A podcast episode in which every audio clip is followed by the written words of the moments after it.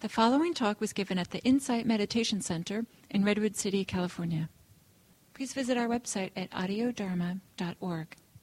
What I would like to talk about is um, is something that isn't uh, talked about a great deal, a way of talking about uh, the Four Noble Truths. So we're all pretty used to the Buddha, the, the formulation that the Buddha used about the Four Noble Truths that there's suffering, there's the cause of suffering, there's a possibility of ending suffering, and there's the path for ending suffering.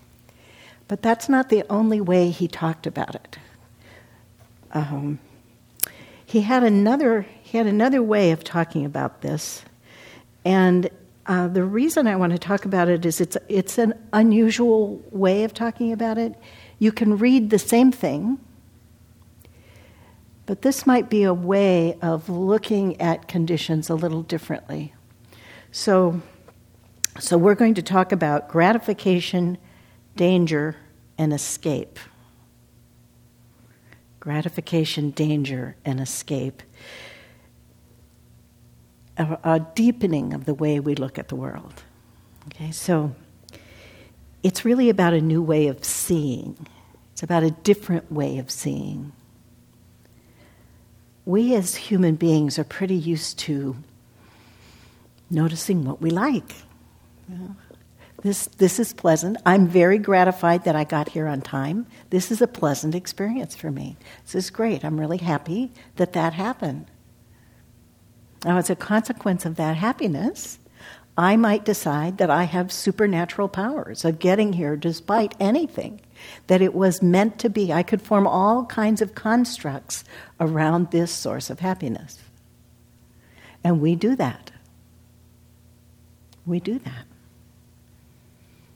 Now, there's a tendency when we talk about being careful about things that make us happy, we right away go to, okay, you're going to talk to me about renunciation. I have to give up the things I like. Know, I, I was raised Catholic, and were, the period that we're currently in in the Catholic calendar would be called Lent. And a feature of Lent was that you gave things up. You gave up, and I, I actually don't remember what all the things were, but there was a notion of sacrifice, and that this sacrifice would bring you merit in one form or another. So I'm not talking about sacrifice here. This isn't what we're going to give up. Why should we give up what makes us happy? Something makes us happy. This is a good thing. This is pleasant. I may have to turn off my passcode thing here on my iPad. Every time it goes off, it wants me to put in a passcode. It's going to slow me down. Okay, so the, the drawback in what gives us pleasure is what we then do as a consequence of this pleasure. So it's, it's gratification we're talking about where we become enthralled with the pleasure. Right? So we're used to thinking of the first noble truth is there is suffering in the world, and that suffering is caused by craving. And we right away talk, we, we start thinking about craving as the problem. What we're going to talk about today is the role of gratification. That is, not the craving, but the pleasure itself as a dangerous thing. Just the pleasure. Not telling you not to have pleasure. Okay, so let's, let's see what we can find out about this. So, there are kind of two aspects to gratification.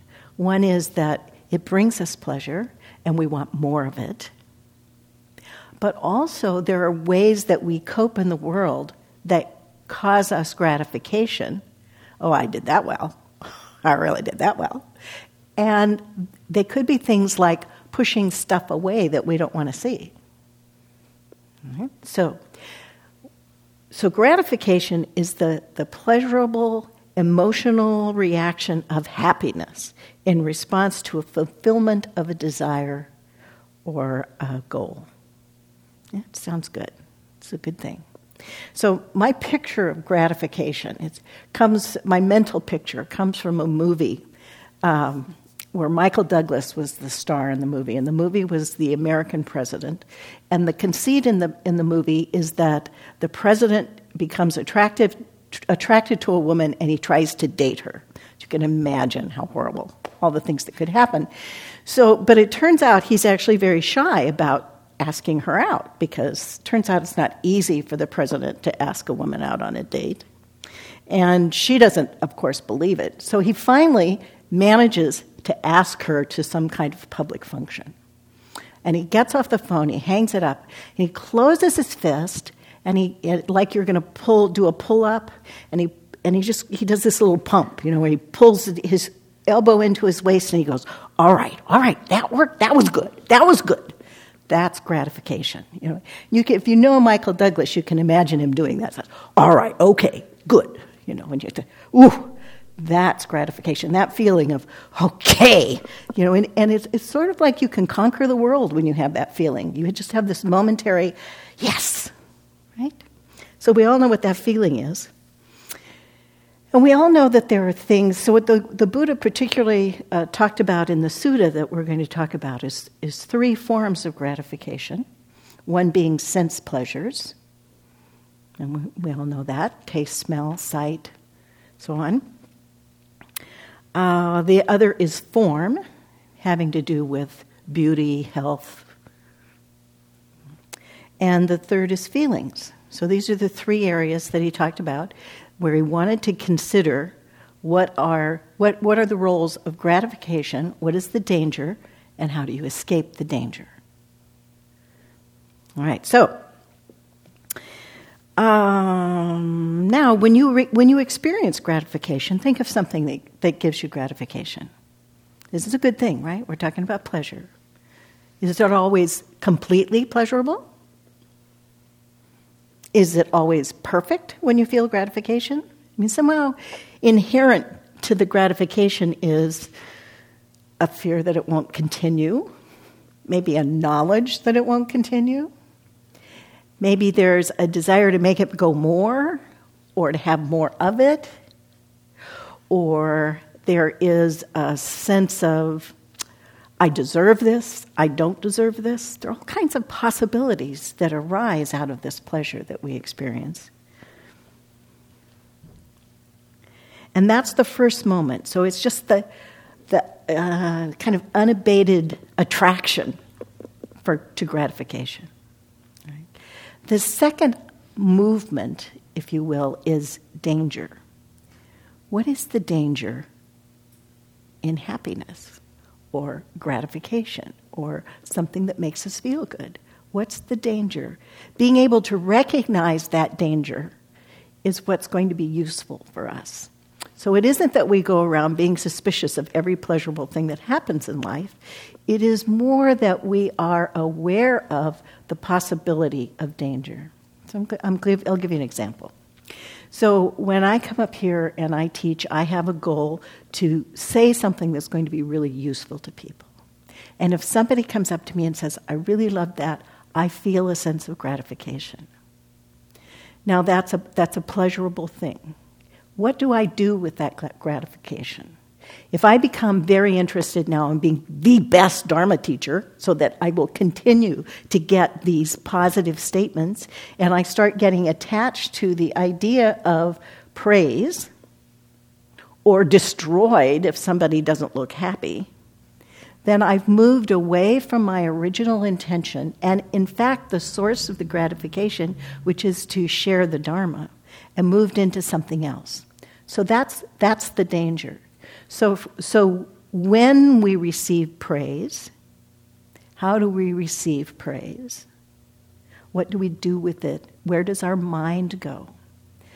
The reason we are looking at gratification, danger, and escape is to understand what the habits of mind are that we have around pleasure, around gratification. What are our habits of mind? We're not giving anything up. We're approaching this with a sense of curiosity. What can we learn about this? Because the next movement then is escape from danger. We can't escape from something if we don't know the source of it, if we, if we can't find it. You know, if, if you walk into a burning building, you know to run out of the building.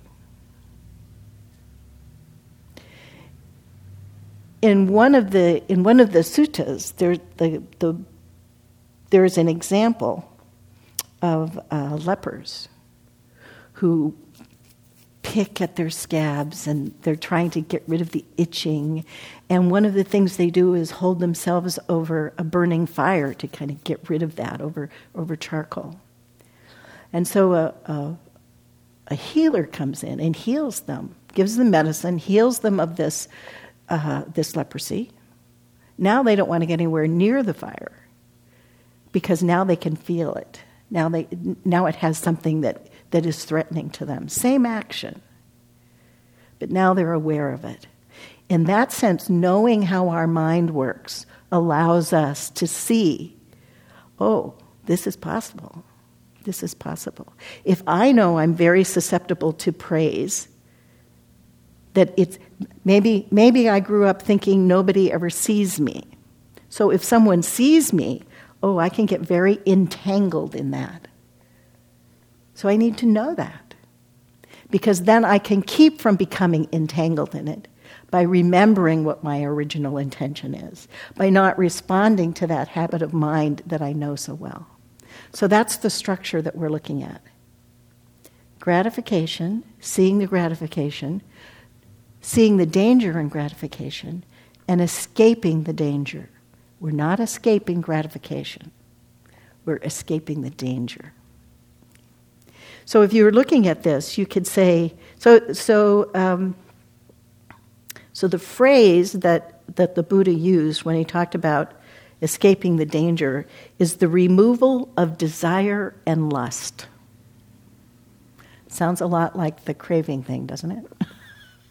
Sounds a lot like it. It's just another way of talking about it. So, gratification invokes the second noble truth, uh, giving rise to craving. Danger is the truth of suffering itself, wherein is the suffering in something that brings us gratification. And escape is there can be an end to suffering and the path to the end of suffering, which are the third and fourth noble truths. So it's not distinct from that, it's just another way of looking at the same, the same thing. So, So, the sutta that I, I, I, want to talk about is called the Mahadukkhakkhandha Sutta. Love the Mahadukkha Kanda. So, uh, it had to do with some monks that went out early on their alms, alms rounds. And because they were early, they were too early to do this, they went and visited some other ascetics and Brahmins. And while they were just sitting around chatting with one another, these other monks said, Well, what the Buddha teaches is no different than what we teach. And they said, hmm. And rather than responding, they, they took it back to the Buddha and said, okay, so this is what they say. They're, that what you teach is no different than what we teach. And he says, oh, but it's very different. And what is different about it is the full understanding of sensual pleasure as a gratif- from the point of view of gratification, danger, and escape. So it isn't that pleasure is bad, it's what happens. What is it? So, so he talks about uh, something like he, he takes the, the case of uh, a worker, a worker who has uh, a small business, and he works really hard doing whatever he's doing. And he's gratified by the success of this business. And what's the danger in that? And he gives several examples of where to find the danger in the gratification of his working hard. If he then is able to, uh, if he doesn't, if he's not successful, then suffering ensues. All of this work, and I have nothing to show for it. We've certainly experienced that, right? I've been working, working, working, working and I have nothing to show for it. This is, this is a danger gratification of working hard and getting your job done, there is a danger that you're going to feel you haven't met some expectation. And suffering comes from that. Or suppose you're very successful and you buy a big house and a really nice car and you have a wonderful family and you have children and they're all going to the right schools and they're very smart and they're well adjusted and everything is beautiful, and you worry forever that you're going to lose all of that. all of it is subject to loss. It's a very frightening thing. It's a very frightening thing. Or you accumulate all of this and you realize you're going to die, and then what happens? You don't get to take any of it. Not only that, your family and your cousins and your creditors are all going to fight over it. This is a danger. This is a danger. We're talking about good things from which bad things happen, you know? Or, or uh, we, there's a house close to where I live. It's a beautiful house. It's, it's almost an estate. He has lots of outbuildings and they're, they're beautifully designed. The house has uh, all cherry wood floors. It has a second floor, part of which has a glass floor so that you can see through down below. It has all built in cherry wood cabinets, huge kitchen, really beautiful house. My husband and I have labeled this the Mudita house. This is an opportunity to practice sympathetic joy.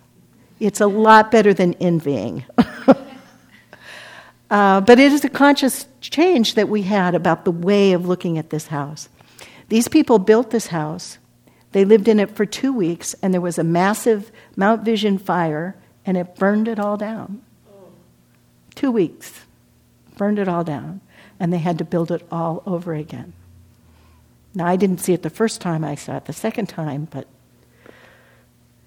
you can imagine they put so much energy into this beauty, and it was just gone.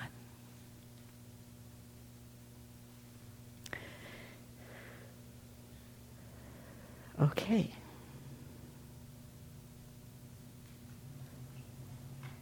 We also have a sense of ourselves, you know. We're, we're healthy, we're vibrant, we move through the world in a certain way, and then we get old. And, you know, the knees don't work the way they used to. I've recently started a, a dance class just to get my body moving again. And there are these young, lithe people in this class that, you know, I have to remind myself that I had my time, and now this is my time. this, this is the body I have now. And all of that has to do, there was, I had a lot of, a lot of joy in, in the physical being of my youth. But if that's all that is me, if that gratification is the only way that I can feel good about me, there's a whole lot of life that's going to be unhappy. So that's the danger. That's the danger. And how do I escape that danger? I escape that danger by being aware of the tendency of my mind to say, this is the way it ought to be. And so when I can't quite get up the hill, I can say, okay, that's just how it is today. I can't quite get up the hill. But it doesn't become a source of suffering. You know, my legs may hurt, but it doesn't become a source of suffering because I don't have that expectation. I don't be, I'm not entangled in that source of gratification. Okay?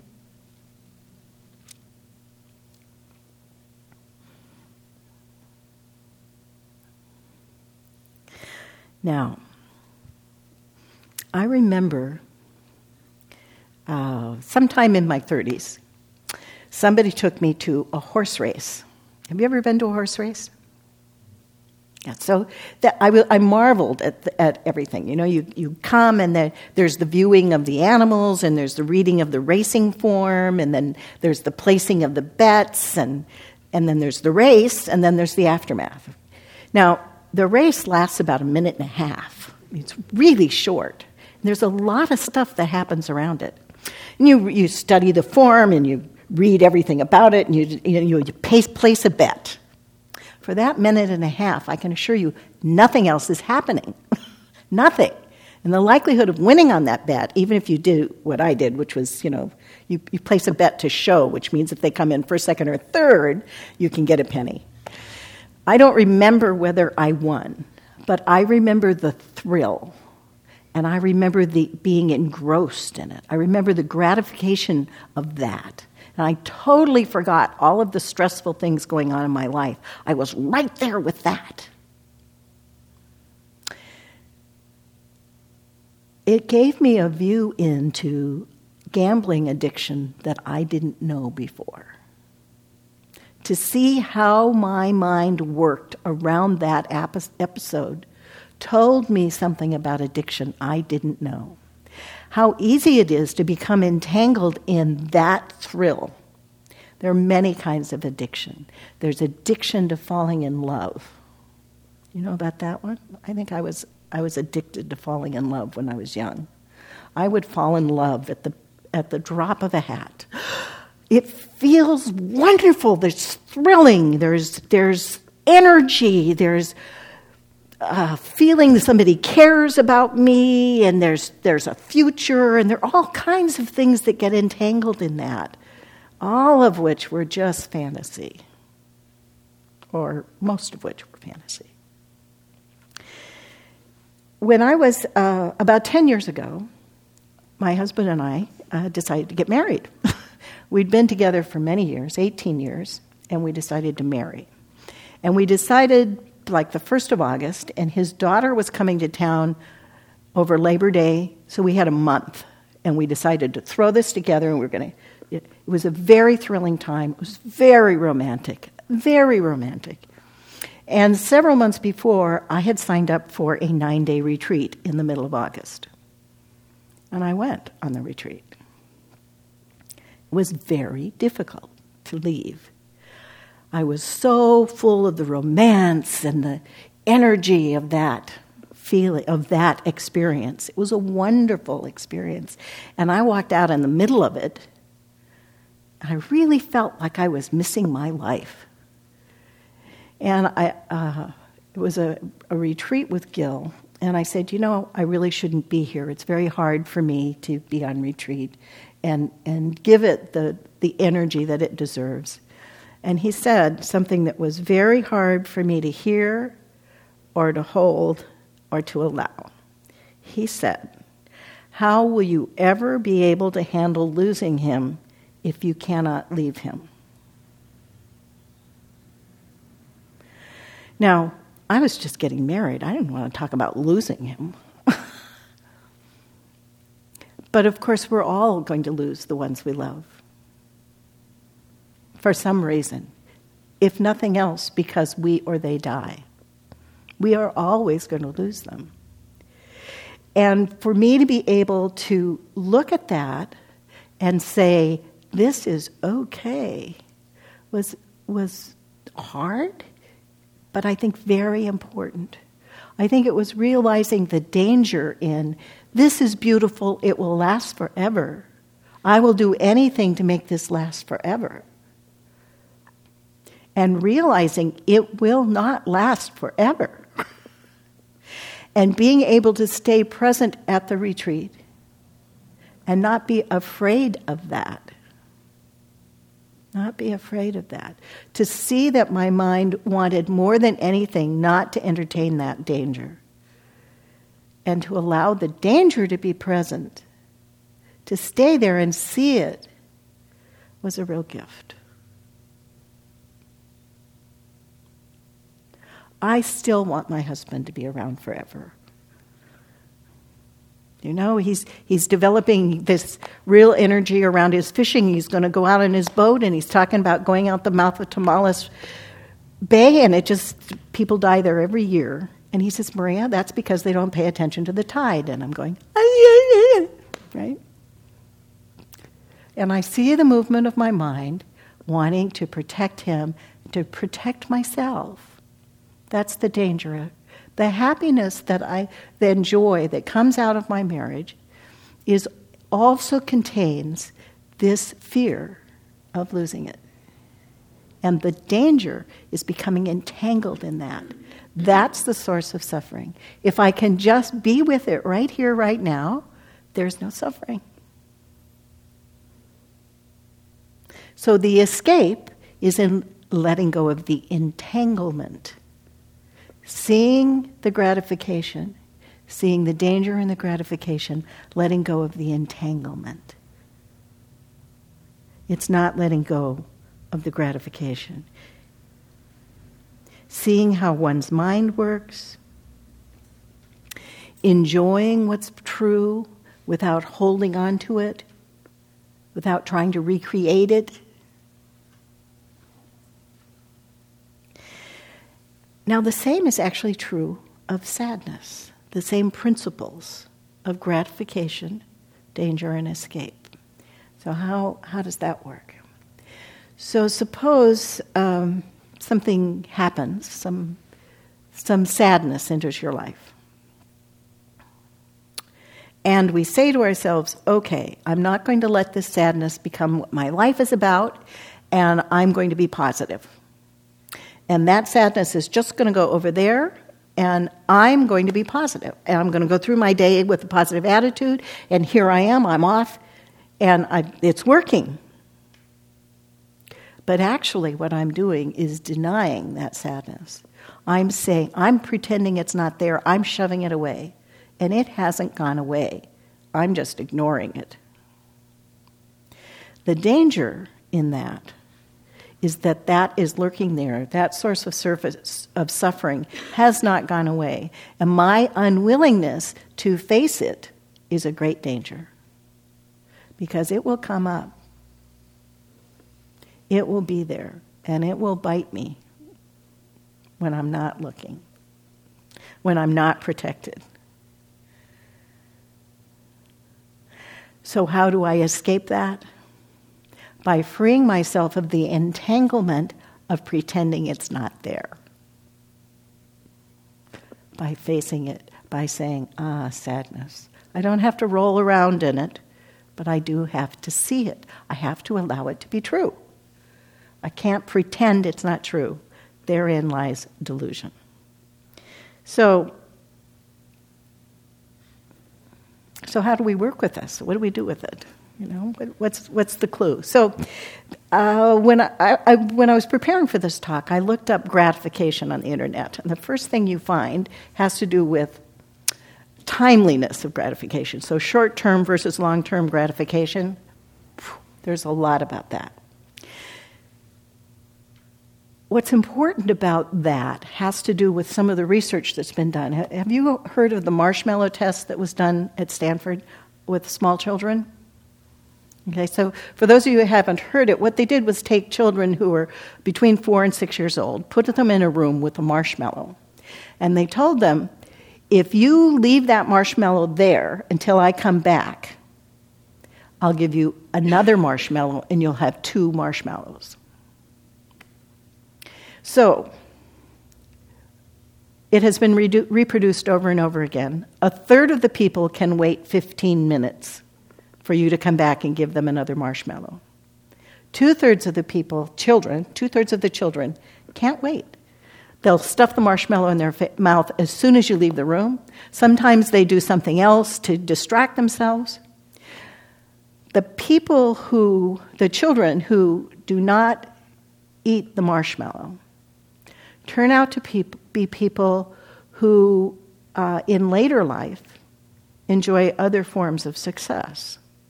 They get higher SAT scores, you know, they do, they, the, the measures of success you can quarrel with, but basically they become very functional in society.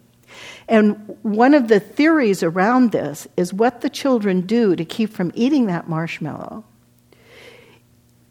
gives them some mental reinforcement that allows them to delay gratification in favor of something else. And the mental tricks that they learn, they can actually, all of the children, by the way, can be trained not to eat the marshmallow. They can't all be trained, but most, some of them can be trained. They can improve the performance of delayed gratification by, by giving them tricks. Don't look at the marshmallow. um, do some, think about something else. There, there was this, this video I saw of this young girl who kept smelling the marshmallow. She wasn't eating it, but she was smelling it. And she went about 14 minutes and she ate the inside, left the outside with the hopes that nobody would notice. I, I don't know where she falls on the success scale. So, uh, but we all do that. You know, we all, we, have, we all have these coping things that we do with things that we really want. So, one of the functions of it, looking at gratification, the danger, and escape is that we can, in fact, build up our ability to escape the danger. But we can only build it up if we're paying attention and we see how our mind works. So, um, so I have a question. How many people in here have ever flirted? Flirted. You know the art of flirting? Have you ever flirted? Yeah? Uh, pretty much everybody has flirted. Richard hasn't flirted, but everybody else has flirted. Okay, so so what is flirting? Why do people flirt? Any ideas? Getting one's attention. You get attention, right. You get attention. Usually it's favorable attention, but not always. And, um, you know, when we think about flirting, we usually think about it in terms of developing our uh, sexual awareness. There's, there's something very sexy about flirting. It, it shows itself then. But, you know, we start, we start flirting as children. You know, how many of you have ever held a kid held a piece something up in front of him like this, right? And say, Where's Duncan? Oh, there's Duncan, right? That's flirting. It's, it's that grabbing someone's attention. And what happens? Everybody laughs and they smile. This is really great. And when you're, when you're playing a game like that, there is this element of play, and play is a good thing and it's gratifying. Except when it's not. And anybody who's ever flirted has probably also experienced some kind of negative things that come from flirting. Like someone misinterprets your intention, or you're flirting with somebody all the time and then you don't flirt with them one day and they're hurt, or you're hurt, or uh, the, the flirting leads to something that was beyond your intention, or it doesn't work, you're trying to get someone's attention and you think, I'm a failure. there are all kinds of dangers in this simple little act of gratification that is play. Until it's no longer play. And how do we escape that? You know, is flirting dangerous? Yeah, actually it is. Is it fun? usually. Do we have to stop doing it? No. Every time you make eye contact with someone and, you know, give them a little come hither look or wink at them, this is flirting. And there's joy in that. It's not a bad thing. But to be aware of, like any form of speech, that something that there is danger inherent in that, that it can be misinterpreted, that you can misinterpret it, that you can start thinking, you know, I know I can get that person to smile. And you start believing that you have power over people, and you get kind of sucked into that sense of power from flirting, you know, from play. And you do that, you know, and it, it becomes, it's that entanglement, the danger of entanglement. So we, so we want to let go of that. Not let go of the pleasure, let go of the entanglement. Try to see it. So, how do you work with that? Do you know what your mind does when you deny what you want? What happens if you say, okay, I really want to do that thing, but I'm not going to do it? What happens to your mind? Do you know? Have you tried it? Try it. Find out what the movement of your mind is. Does it go toward self pity? Does it go toward pride?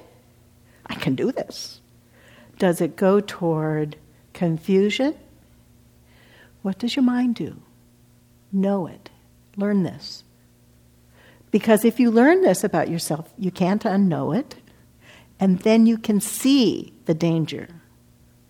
But you have to know that it's there. Give up something you believe you are not attached to and see what happens. So, I like to play solitaire. I used to play solitaire with cards. I now play solitaire on the computer. And when I think I'm wasting my time, which is almost always, I'll stop. But you know what? I haven't taken the game off the computer. That's interesting to me. So I'm really studying that. Why can't I just take the game off the computer? If it doesn't matter, why don't I take it off?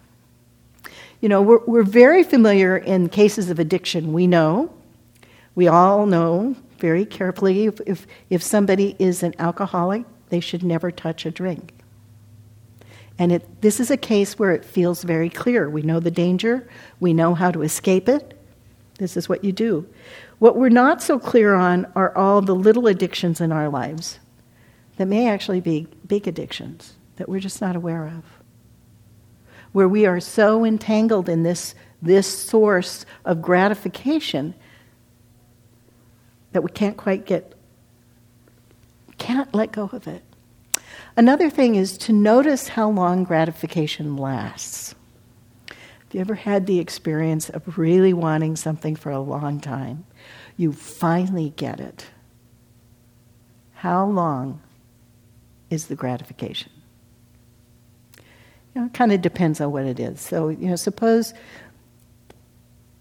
you want to buy a new car and you know just what you want and you get the money, you buy the car, you're ready, you're in the car, everything is golden. I love being in this car. And how long does that last? Probably not as long as it took you to save the money to get the car. Nothing wrong with the car, car's great. You know, I like my car a lot. I've been driving it eight years. It's very comfortable. It's a lovely car. But I don't feel like it the way I did the day I drove it off the lot. But when somebody comes to me and says, you know, it's time for you to get, you know, you should drive a Prius because this demonstrates your eco consciousness. And I say, you know, but I like my car and I own it. So I get pleasure from my car. I'd get pleasure from a new car. I'd probably get a certain kind of pleasure from having a more eco conscious car. But should I spend all that money so that people think that I'm eco conscious? or should I manage the way I drive my car? Which is true eco consciousness. Right? So these, these are tricks. Notice how long the satisfaction is. Discover your reactions to praise and blame, pleasure and pain, fame and disrepute, gain and loss. These are called the eight winds. These are the things that blow us around. How do you react to loss? What is your experience of loss? And what is your relationship to loss? You know, I remember uh, those of us who are retirement age when when uh, when the when the markets all crashed in 2008. There was a lot of fear in the world, really a lot of fear, uh, and I was I was definitely afraid.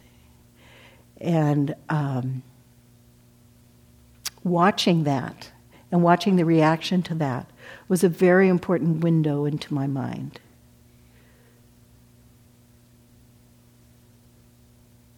And, and in that case, what I discovered is it wasn't until I allowed loss to be true that it stopped having a hold on me,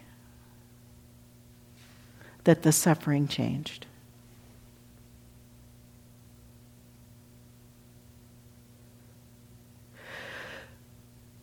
So, all of us have experienced all kinds of loss in our lives, many forms of loss. Loss of relationship, loss of children, loss of jobs, loss of lovers, loss of money, loss of our favorite coffee cup, lots of loss. When you lose that coffee cup, notice how your mind moves. Because it's easier to look then than when you've just lost your mother. It's easier to look. So, the purpose of this teaching is to look at when you feel gratification, see what dangers lie there, watch the movement of your mind. Escape from those dangers through the knowledge of how it works and letting go of the entanglement.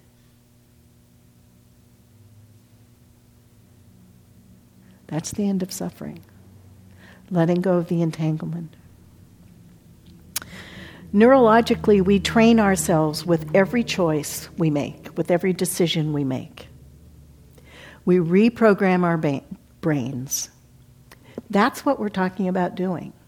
It's the approach to life that will allow us to free ourselves from habits of pattern. If you're, if you're going to have habits of mind, patterns of behavior, try to set them up in a way that doesn't cause suffering. It seems so obvious, but mostly we've gone through life not being aware of it. And so we have all these patterns, these ways that we react. How could this have happened to me? Right? It's an automatic reaction. If we give in all the time to gratification, we're going to be like a wire that we keep bending, keep bending, keep bending. It's going to lose its resilience. And when we most need it, it's going to break. So, while I said this wasn't about renunciation, the exercise of giving up something you want is a good exercise. It's a good way to practice. It's a good way to know how you can build resilience in yourself. So that when something comes along that you don't have a choice about, you have a choice how you react.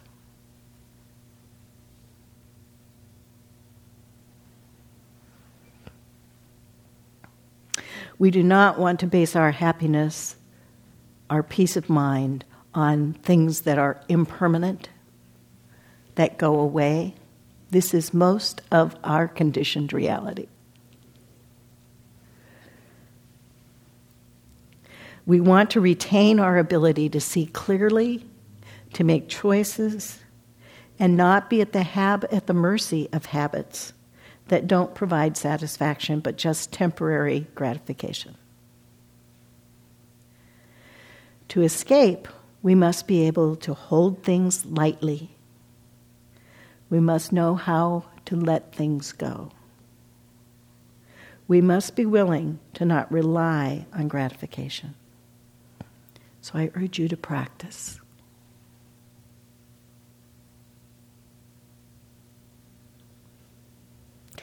Now, because this feels a little low energy, what did I do with this book? I would like to read you a poem that's about that. This is a, um, a David Budbill poem, and it's called Sometimes. When day after day we have cloudless blue skies, warm temperatures, colorful trees, and brilliant sun, when it seems like all this will go on forever. When I harvest vegetables from the garden all day, then drink tea and doze in the late afternoon sun, and in the evening one night make pickled beets and green tomato chutney. The next night, red tomato chutney the day after that, pick the fruits of my arbor and make grape jam. When we walk in the woods every evening over fallen leaves through yellow light, when nights are cool and days warm. when I am so happy I'm afraid I might explode or disappear or something might be taken away from all this. At those times when I feel so happy, so good, so alive, so in love with the world, with my own sensuous, beautiful life, suddenly I think about all the suffering and pain in the world, about all those people being tortured in my name, but I still feel happy and good, alive and in love with the world and with my lucky, guilty, sensuous, beautiful life because I know in the next minute or tomorrow all this may be taken from me. And therefore, I've got to say right now what I feel and know and see. I've got to say right now how beautiful and sweet this world can be.